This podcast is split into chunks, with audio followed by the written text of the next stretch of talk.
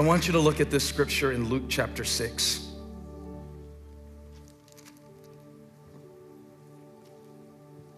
And share a little story from the life of Jesus.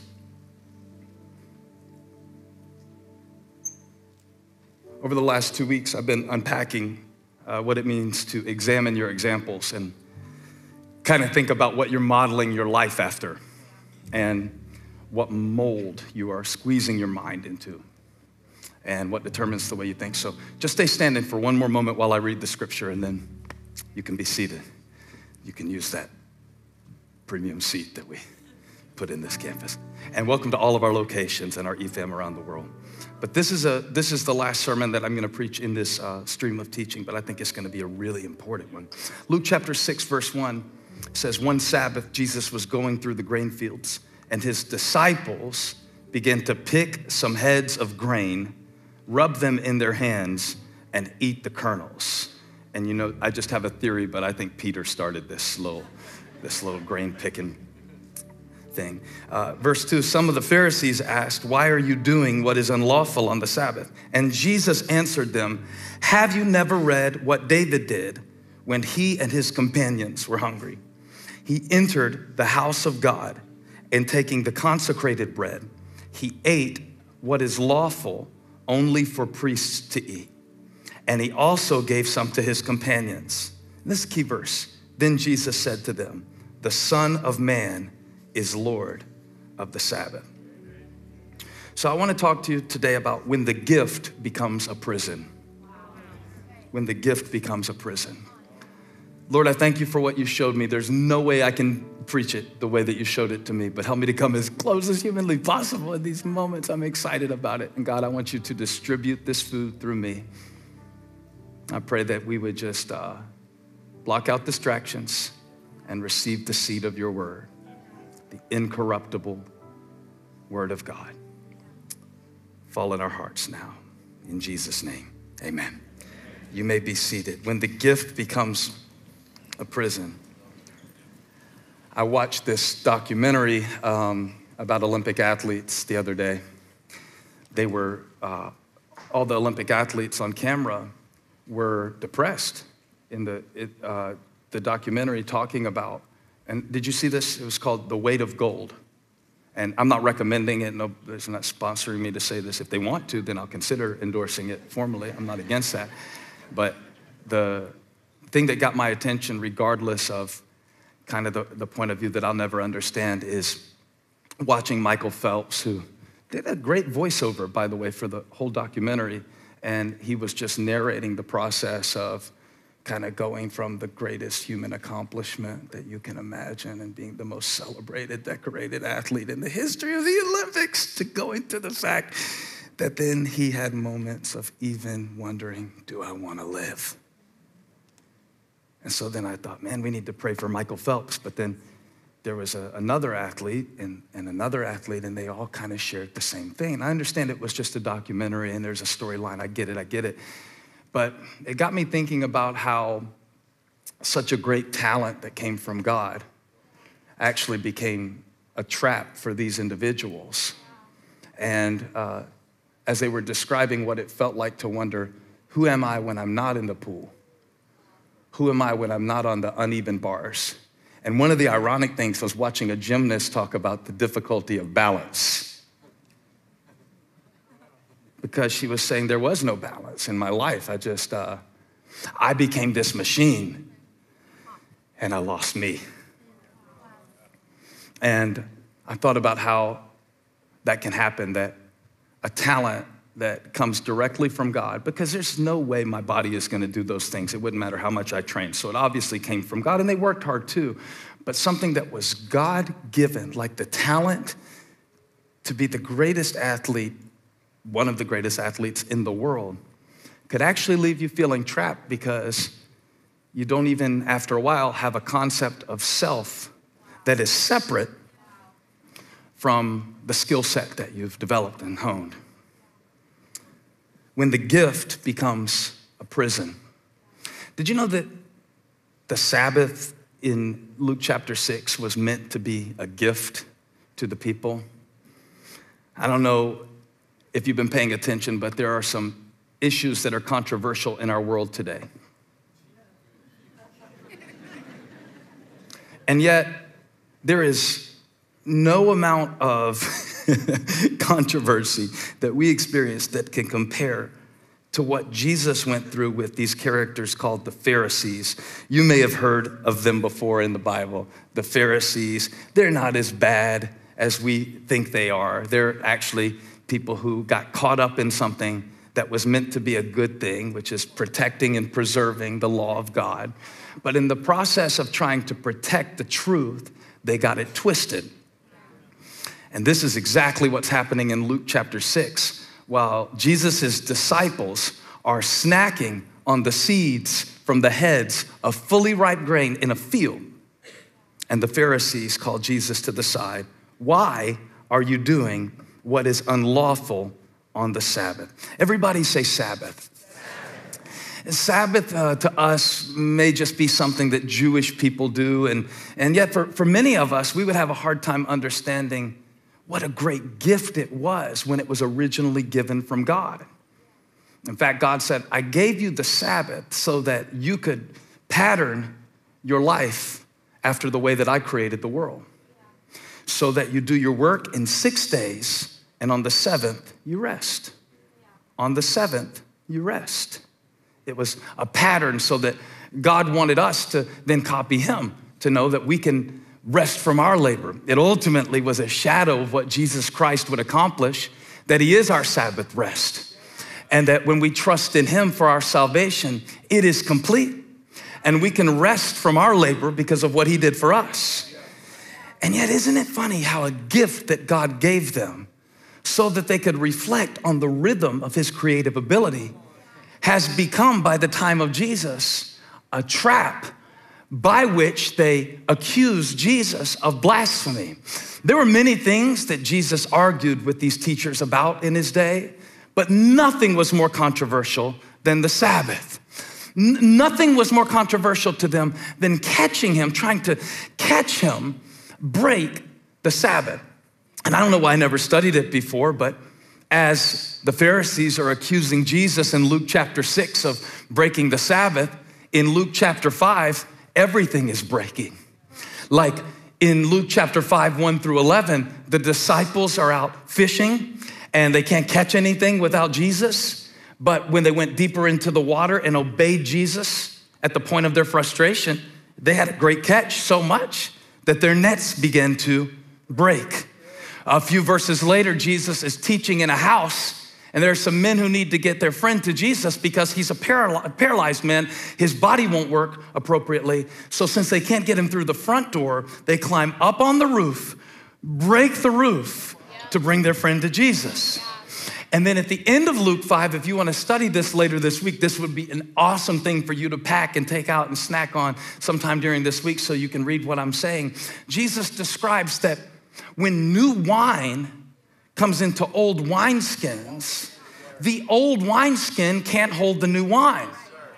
And if you try to pour something new that God has given you into something old to hold it, it will waste the wine and the skin will break. So, in that context, now I want to show you how the nets were breaking, the roof was breaking, the wineskins are breaking, and here is Jesus breaking the Sabbath on purpose by the Pharisees' definition in order to engage them in a conversation that will confront the very nature of the corruption of their way of seeing and teaching God's word in conformity with their culture and not the character of God. Maybe I should slow down for a minute. I feel all wound up. because I'm glad that Jesus will break stuff. I'm grateful that Jesus will break stuff. Some things I need him to break. There are some chains that I've, I've tried to pull myself free from for years that, that I need Jesus to break. There are some even thought patterns that I need Jesus to break the pattern of my thought. Some of the things that, some of the things that I, I maybe grew up thinking that were normal, that I need God to break me out of The tradition, let's talk about tradition for a moment.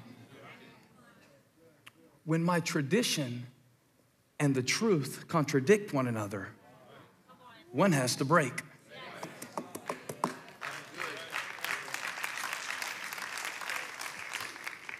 How many of you, if Jesus was doing a casting call for disciples, you would try to sign up and be one of the 12? Raise your hand. I, was thinking it would have been easy to be a disciple of Jesus because I have to really, when I ask what Jesus would do, I have to use my imagination and read all these words. All I'd have to do if I was a disciple and I had lived 2,000 years ago and been able to see him in the flesh is follow him and do what he did. I don't think it would have been that easy, really. Especially because everything that he would do would contradict everything that I had seen done. Disciple. It said Jesus' disciples did something, and then Jesus is defending his disciples. And, uh, well, everybody in here is a disciple. The word disciple just means learner. So everybody in here is a disciple. And I want you to write something down. I don't know if we still got, give out elevation pins in the time of, uh, no? Yeah, everything's changed, y'all. Everything's changed. You don't even get elevation pins anymore. What does the world come to? All right, just put it in your phone or put it in the chat. You got yours, you brought your own. Write this in the chat. Discipleship by default or design. See, everybody in here is being disciple. I'll never forget when Holly had to ban the movie uh, Kung Fu Panda from our house because our, our boys were just kicking everything around the house, kicking everything all the time. And she had to put a temporary moratorium on Kung Fu Panda because they were, uh, they, they, were, they were kicking without Mr. Miyagi to show them how to do it. So they're just running around kicking crap. And um, I did the same thing watching Karate Kid when I was little. I, kicked, I put my foot through a picture window in my mom's house. I put my foot through the window. And she was more worried about the window than my foot at first. I remember her running in the room, my window. I'm like, my bloody ankle, my Achilles. Anyway, I'm going to therapy. Uh, but, uh, but, but, but, but, I, I, I realized that I am a disciple of somebody or something. Now, what I was trying to get across in the last two weeks, how many of you were following with my messages about be careful what you copy? And then I preached a whole sermon called Copy That. Copy that. Don't, don't copy the don't copy the dysfunction. Some of us were discipled by dysfunction. And now we have dysfunctional norms in our hearts that have become the default of how we approach life. And so we were discipled or taught in dysfunctional ways. And I'm not even talking about blaming your parents or your nursery was painted blue and you really like green. And to this day, it really bothers you because green means go and blue got you thrown off. And so now I'm not talking about some blame game that we play. I'm talking about understanding that the patterns that were established in your heart usually started in ways that you weren't even aware of at the time. Some of us were discipled in dysfunction. And, and I thought about this too. Some of us had an apprenticeship in anxiety because we were either in an environment, right? And uh, again, my mom wrote me a letter and she was sharing with me some of the things that she saw growing up to help me understand some of the things that she modeled for me. She was showing me, this is what I saw. These are some things I went through. These are some things that happened to me that I've never told you about because up until now, I haven't known if it was appropriate to share. But I don't want you to spend your whole life wondering why certain things happen in, in your heart over and over again when I can expose you to some of the things that I saw or some of the atmosphere that I was raised in. And, and the fact is, you know, we come to church and teach you to worship God, but we only get 90 minutes a week with you. Okay, let's be honest about most people's church attendance patterns 90 minutes a month. And then, so if, if you were raised in a home of anxiety and we're in here teaching faith and trust God, and by faith the worlds reformed. But if your life was framed by worry and what if and scarcity, many of us have a full apprenticeship in anxiety. And I thought about this some of us had an internship in insecurity.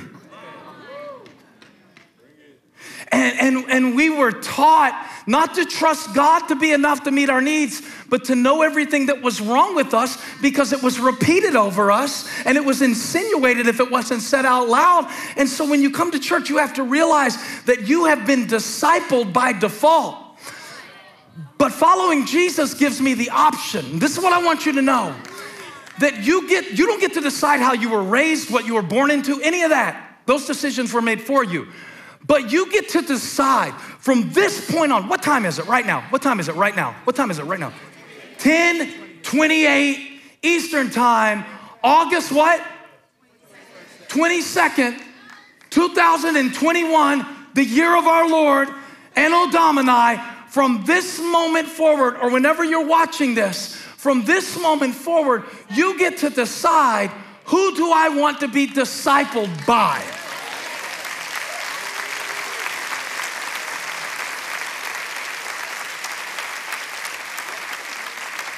In the scripture, you have the Pharisees who have been discipled by generation after generation of scribes and teachers of the law. And the law was good. God gave the law, it was a gift from God. God gave them the, the Sabbath as a gift to reflect and remember.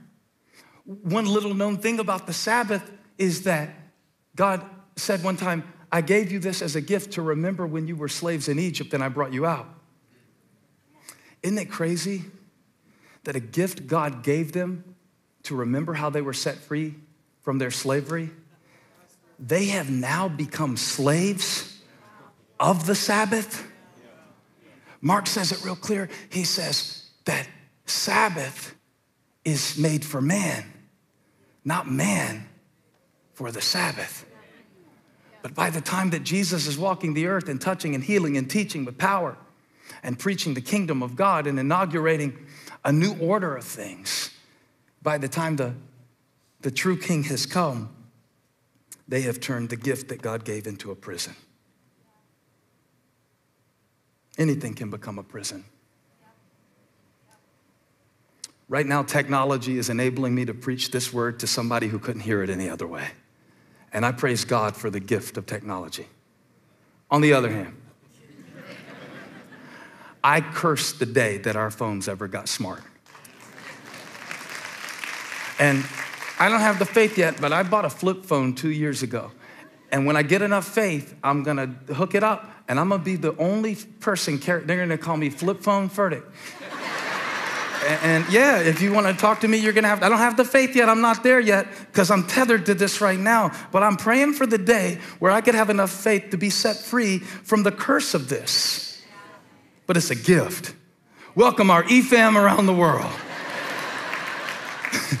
Somebody's gonna get saved off of this message, and I'm trying to cast the devil out of your YouTube feed and your algorithm. The same feed that is making you crazy is putting the Word of God in your spirit right now. But the same gift that helps me preach the gospel can become a prison it can put you on so many stupid headlines and half truths and, and 10% truths and 2% truths and conspiracy theories and, and all, all, of that is, all of that is contained in the same gift. Same thing with money. Same thing, same thing with money. God can, can bless you with income, but then that income can cause you to step out a little too far, a little too fast. And now all of a sudden, you are imprisoned in something that you prayed for and God gave you because you didn't know how to manage it. I think I ought to teach you about this that a gift can become a, a prison. Intimacy is a gift from God. All kinds of intimacy, not just sexual intimacy, but sexual intimacy is a gift from God. But you understand how, when we talk about the Sabbath, a gift that God gave that became twisted to imprison so that the Pharisees are saying, You're not allowed to eat on the Sabbath. They have become locked into the law and missed the spirit of the very gift that God gave. And that happens all the time in our life.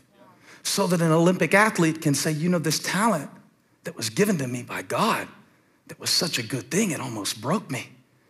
So that someone who starts to be blessed financially, they can say, You know what, when I started getting more money, I stopped trusting God as much. I had a man tell me one time, I started thinking money was the answer to everything. I started just skipping God in the process when I didn't need to ask Him anymore, and I had basically designed a life for myself that made God unnecessary. So he thought, because the gift became a prison. I could give you more examples, but I think you've got your own. Things that God gave you that you became a slave to. Things that God, I'm not talking about the devil. I'm talking about a gift. The Sabbath didn't come from the devil, it came from God. It's in the book of Genesis. It's God that gave them that rest. But they turned the gift of rest into a weapon. They turned the gift of God into a prison. In fact, just a few verses later, they go from picking on the disciples about eating grain in a field on the Sabbath to telling Jesus he can't heal a man with a withered hand on the Sabbath. You mean to tell me that Jesus can't give this man his ability to work on this day because you've set it aside as a day not to work? But see how this happens in our lives so subtly that a gift that God gives you can become twisted to the point that the gift that was given to serve you begins to enslave you. And I think what's happening in this passage is really demonstrated in what the disciples did that we have to do all the time. It says that, verse 1, they took the heads of grain and when they would rub them in their hands, they would then eat the kernels. All right, so what's wrong with this? What's so, what's so bad about it? Are they stealing in someone else's field? No, because the Levitical law says that the edges of the field are to be left unharvested so a traveler passing through can eat from it. So they're not breaking any laws. But see, the Pharisees, they had 39 laws or 39 categories of things you couldn't do on the Sabbath that God never said you couldn't do on the Sabbath. Now, here's what's gonna trip you out. And this is how weird religion can get. You're allowed to pluck grain on the Sabbath, but you just can't harvest grain on the Sabbath by the Pharisees' rule. Not God's rule, by the Pharisees' rule. So, how close do the Pharisees have to be watching the disciples? Like, who's the sick one here if you are stalking me to the point that you are watching me rub the heads of grain between my hands? I think you are the one who has a problem and needs counseling, not me because I'm hungry. Yes, I'm talking about the comment section. I have never, ever in my life seen more crazy than in the comment section of a Christian YouTube channel. Because here I am now watching everything. Ah, they're not supposed to do this now. It would have been fine if they would have plucked it. But when they rub the grain to get the husk to fall away, now you know what the husk is? The husk is the worthless part that protects the kernel. The kernel is the seed that the grain comes from, and the husk is the part that covers the kernel. So the disciples are walk, walk, watching, walking through, and Peter says, Watch this. And Jesus said, Looking right now, and they pick the grain. Now, Jesus knew what was happening behind him, and he didn't tell them to stop because he wasn't following the pattern of the Pharisees.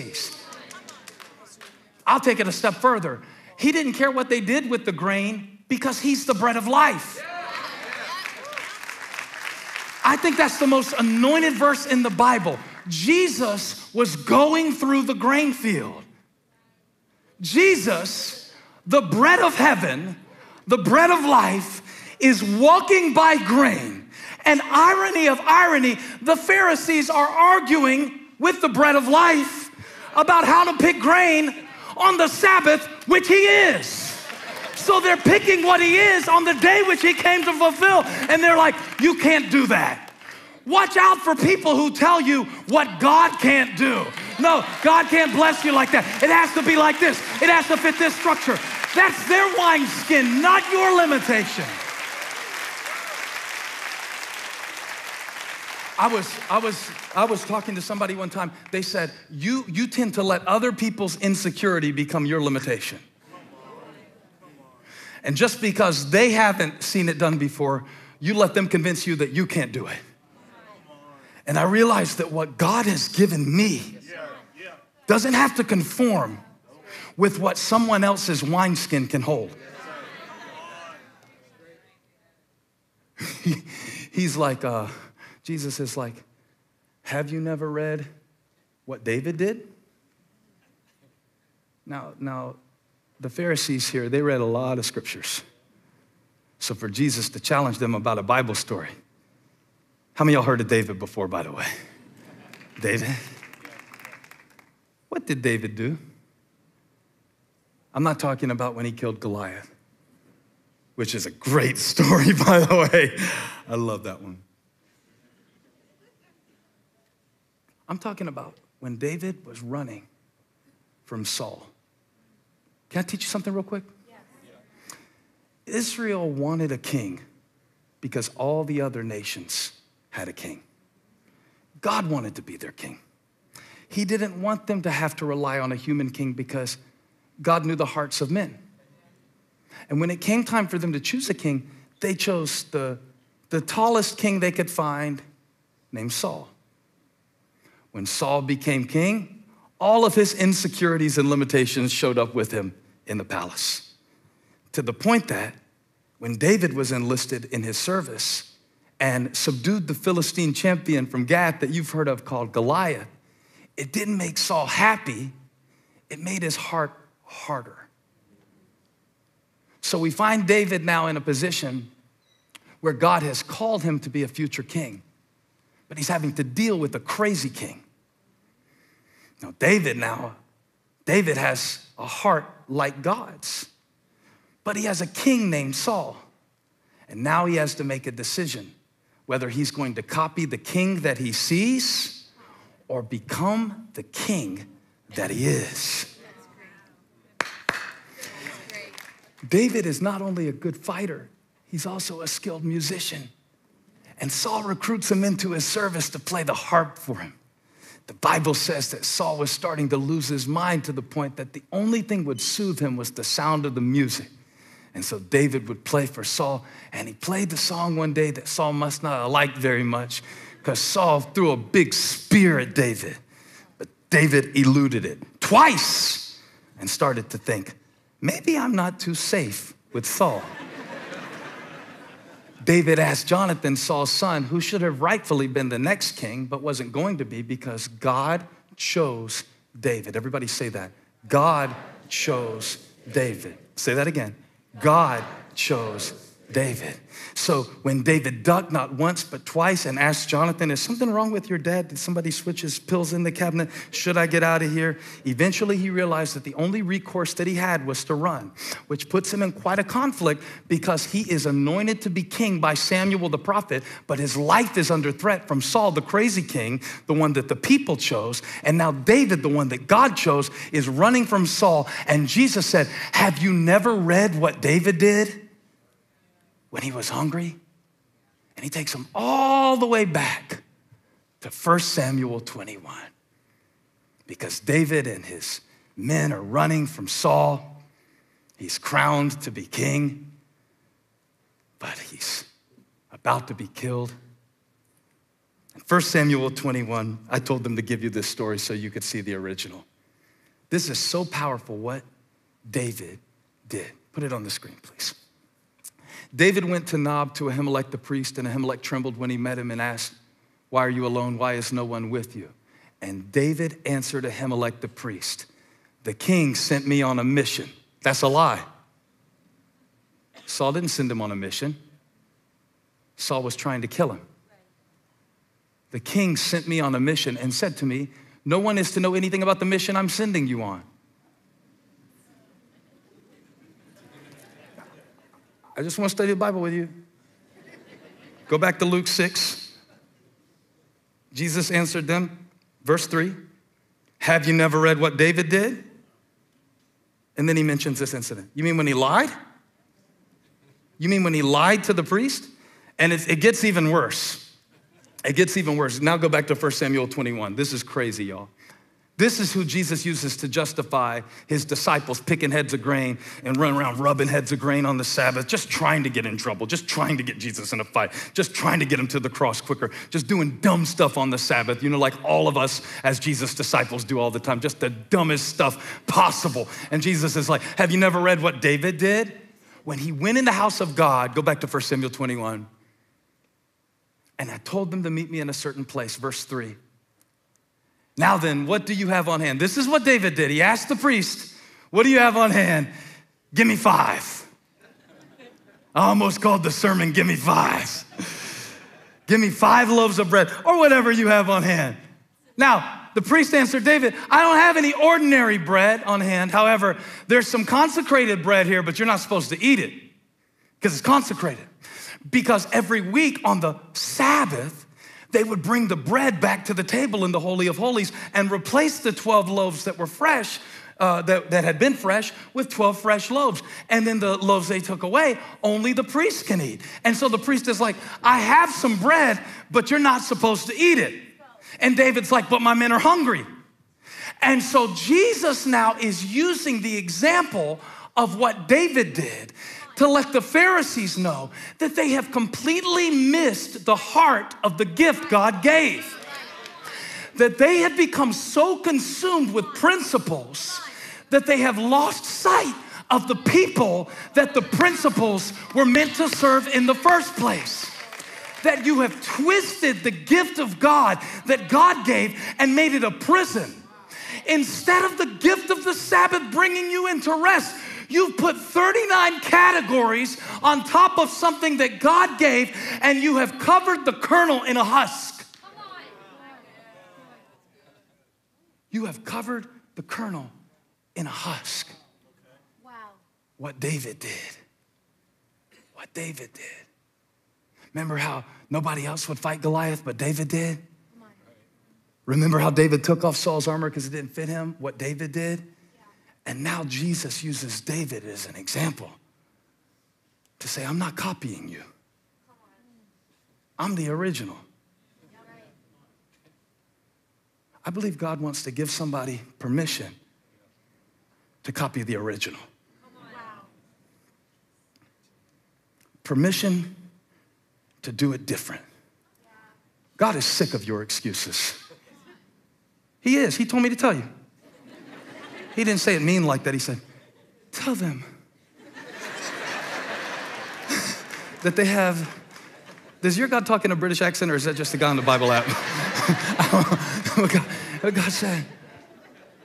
I am trying to give you permission to break the pattern of the Pharisees, to separate the chaff from the wheat. See, the chaff is the tradition. The kernel is the truth. The kernel, that's the seed that the grain comes from. And we sometimes, the, the husk, you know what the husk is around the kernel? I didn't grow up on a farm either, but well, I just I just studied this this week. The husk is the part you have to. The reason they were harvesting by hand, and this is why the Pharisees were accusing them because they said that's threshing. Technically, that's threshing. You're separating the husk from the kernel, and you're not allowed to do that on the Sabbath because technically you're doing work. Now you can pick the grain with your hand, but you can't thresh it not on the Sabbath. But God has been trying to thresh them the entire time since they started putting layers of husk of humanity on the law that was given by God. And some of us, God has been threshing our life lately to try to separate the kernel of the word that He spoke over us and the character that He implanted on us from the husk of what people have said about us. And God has been rubbing His hands lately. God has been rubbing His hands lately because He's trying to get the husk to fall off your life.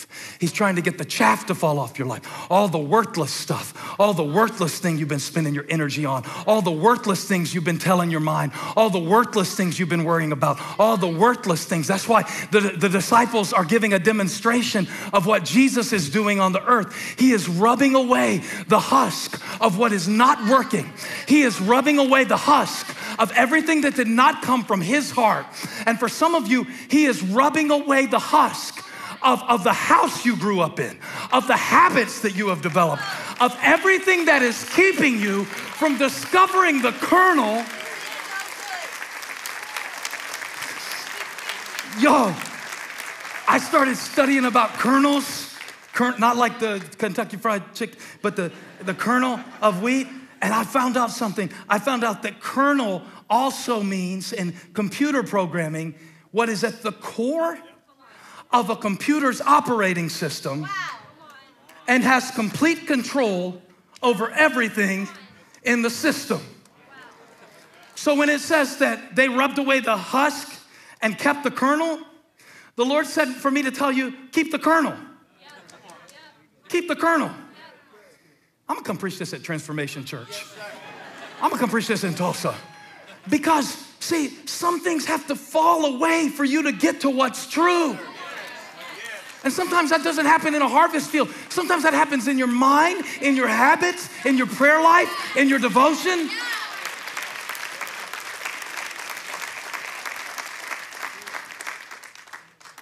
In a computer program, the kernel is the operating system and it has control over everything in the system. So Jesus said, There's a new kernel in town. this system is broken. Yes. So, Christ, Jesus Christ. Now, we talk about Jesus and we, we sing about Jesus, but I wonder do we really understand what we have inside of us to say, Christ in you, the hope of glory? It means that no amount of husk, no amount of habits, nothing that has been covering you. Because when God does this, you know what I love about God? He threshes by hand. I love God because He threshes by hand. He knows exactly what needs to fall off my life. He knows exactly who needs to fall out of my life. Somebody thank God for the breakup. Somebody thank God for the pink slip. Somebody thank God for the relocation. That's God getting ready to bless you, and everything that doesn't come from Him, it's got to fall off. It's going to fall off.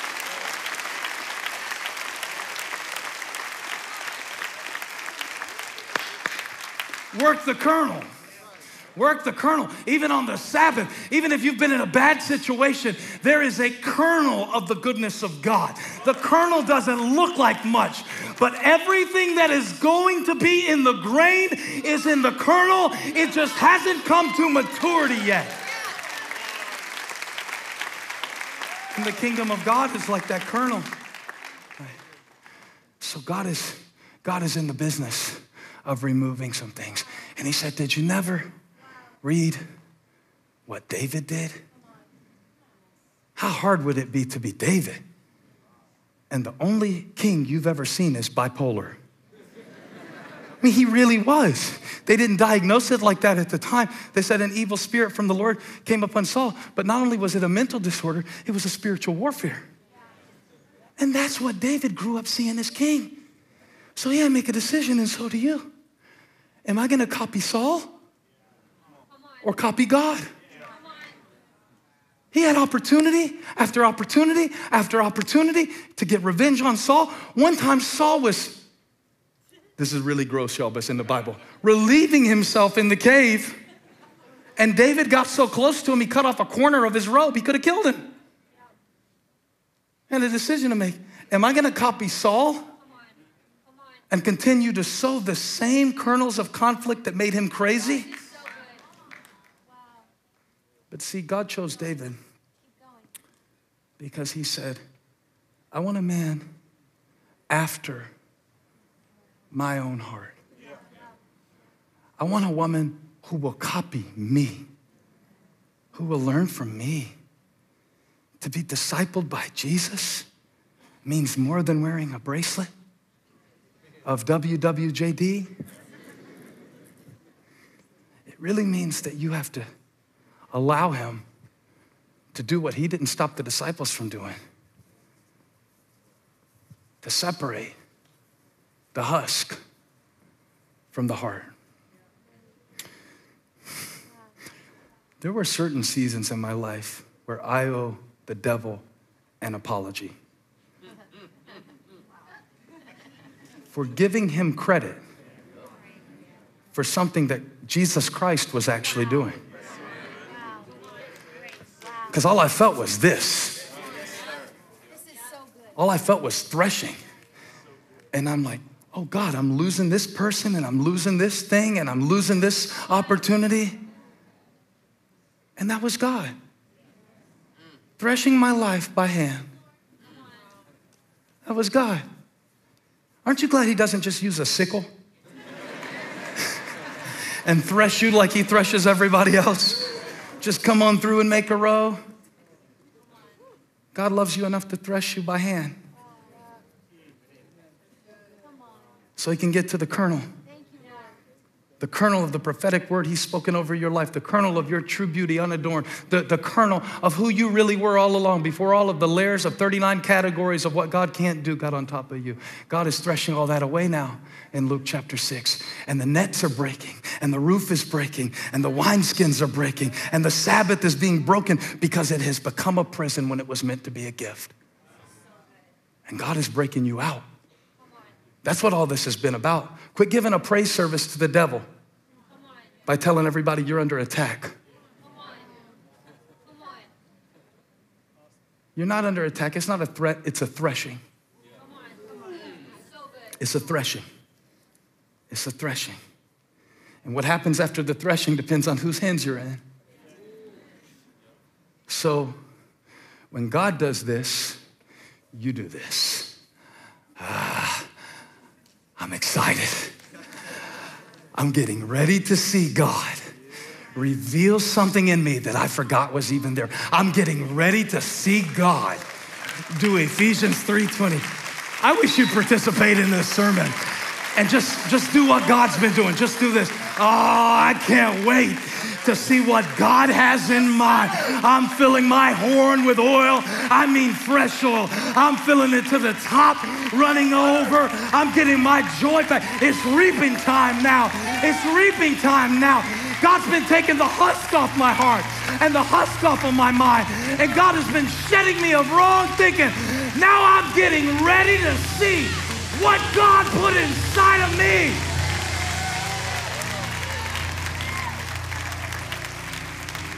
He's harvesting you by hand. He knows when the fields are ripe. He knows when the time is right. He doesn't need permission from a Pharisee to do it on the right day. He's been doing it all along. The threshing was a blessing.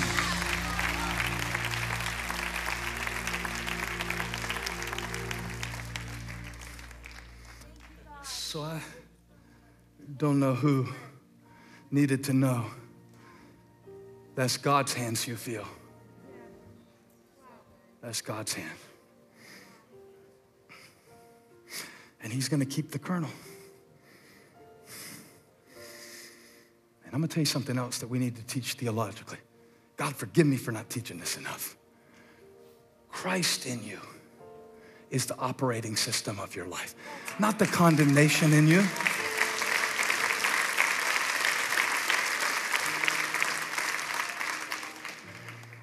Because I was thinking about David. Y'all stand up because it pressures me to close. then we get the next service in. But when Jesus said what David did, did you never read what David did? He could have talked about a lot of things, you know. He could have talked about Bathsheba, because David did that too. He could have talked about Amnon, David's son that he wouldn't deal with. He could have talked about Absalom, David's son that he was passive aggressive with and wouldn't let him come past a certain distance. He could have talked about all of that, but he didn't. By the time it says in Acts 13 that David was a man after God's own heart, it doesn't mean that all of his decisions were perfect. It means that he kept the kernel of God's heart. But so the enemy wants to wrap you in so much condemnation that you can't see the kernel. That's why God brought you here today. That's why He's been allowing you to go through. I don't think it probably felt good for the grain, but it was good because He is removing everything that does not belong and breaking everything that is holding back purpose that He created you for. To get you out of that prison. To get you out of that prison. To uncover the kernel of your true character. He will even allow life sometimes to do this to you. And sometimes it, it doesn't feel so gentle, and sometimes we don't know how to praise God for this. But, but I want you to rub your hands together real quick. This is just, you can still do this on COVID protocol, isn't it? You don't have to rub somebody else's palm, you just rub. And I, I want you to hear the Lord saying, the fields are ripe now. I'm bringing you into a moment. I'm bringing you into a moment where you can grow up past what you grew up around, to establish a different pattern, to break tradition with the things that are not true about you. You don't have to keep doing this. I know it'll hurt after a minute. But Lord, we pray for release for the captives today. Some people are captive by the customs of their life, and some people are captives in certain area of their character, but I see something coming forth today by faith. I really do. And I believe that you have been unlocking as I preached this word today. You literally have been walking through the grain field. I thank you, Lord, that when you walk through the grain field of my life, that you know how to take the husk off I thank you, Lord, for everything that you have spoken over her life, over his life. Thank you for everything you've planted in them, the experiences, the wisdom, the gift that you've given. We will not allow the lies of the enemy or the patterns of Saul to keep the king in them from being born. So, Father, I thank you now in Jesus' name, not David's name, in Jesus' name, the Lord of the Sabbath, the Lord of the gift, the God of the grain field. I commit you into their hands. It's not the spear that was in Saul's hand. God, it is the grain in your hand that gives me confidence and faith today to know that we'll make it. This may be a word, God, that needs to go down deep for somebody. They may need to hear it another time or two to really get it down deep. But I thank you that your hand has been there keeping the kernel of their purpose, keeping the kernel of their life. That nothing anyone does can change it. Father, our hands are open. Our lives are yours.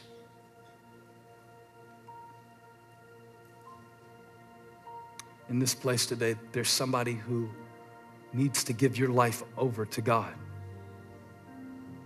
you have been running from him. He has been walking through the grain field trying to get your attention. He wanted you to hear this message today so that you could know that salvation is a gift from Him. It's not of works or behavior or keeping 39 Sabbath laws or getting your life together. It's to believe in Jesus Christ, His Son the Savior of the world, the Lord of the Sabbath, the God of all creation. So, right now, I want to give you an invitation. Wherever you are in the world, or if you're right here in this room, I'm going to pray a prayer. It's not magical, it's not about the words or the order of the words, it's about your heart. Because the Bible says that if you confess with your mouth that Jesus is Lord and believe in your heart that God raised him from the dead, you will be saved. That's a promise, not a probability. You will be saved. So I want to give you that opportunity right now to place your faith in Jesus Christ, what he did for you, how he died for you, how he took your sin on him, how he rose from the grave so that you could have a new life. We're going to pray that prayer right now for everyone who wants to put your faith in Jesus. You've been running from God and He called you to this moment and He's speaking to you. I want to give you this moment to put your life in His hands. Repeat after me Heavenly Father, today is my day of salvation. I believe that Jesus Christ is the Son of God. And today, I make Jesus the Lord of my life. I believe He died that I would be forgiven and rose again to give me life. I receive your new life. This is my new beginning. I am a child of God. Shoot your hand up on three if you prayed that prayer. One, two, three. Shoot them up, shoot them up, shoot them up. Celebrate you. I celebrate you. Celebrate you. Well, if you enjoyed today's podcast, there are a couple things I'd love for you to do. Make sure to subscribe, rate, and review this podcast. You can also help us reach others by investing today at elevationchurch.org slash give. And thanks again for joining us on the Elevation Podcast.